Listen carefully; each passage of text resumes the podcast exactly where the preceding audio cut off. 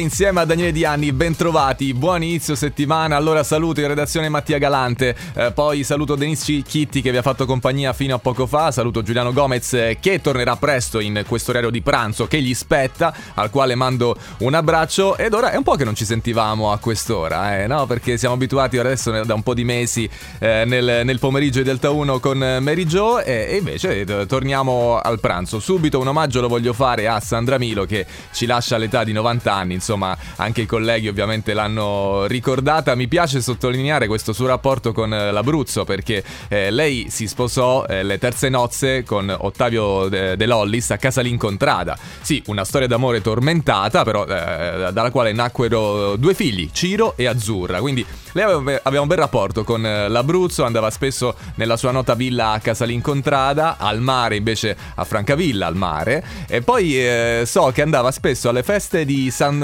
San Rocco, a Rocca Montepiano e tutti quanti la ricordano con la sua grande umiltà, la sua vicinanza alle persone comuni, quelli come noi insomma, quindi ci fa piacere ricordare Sandra Milo anche in questo modo, soprattutto in questo modo.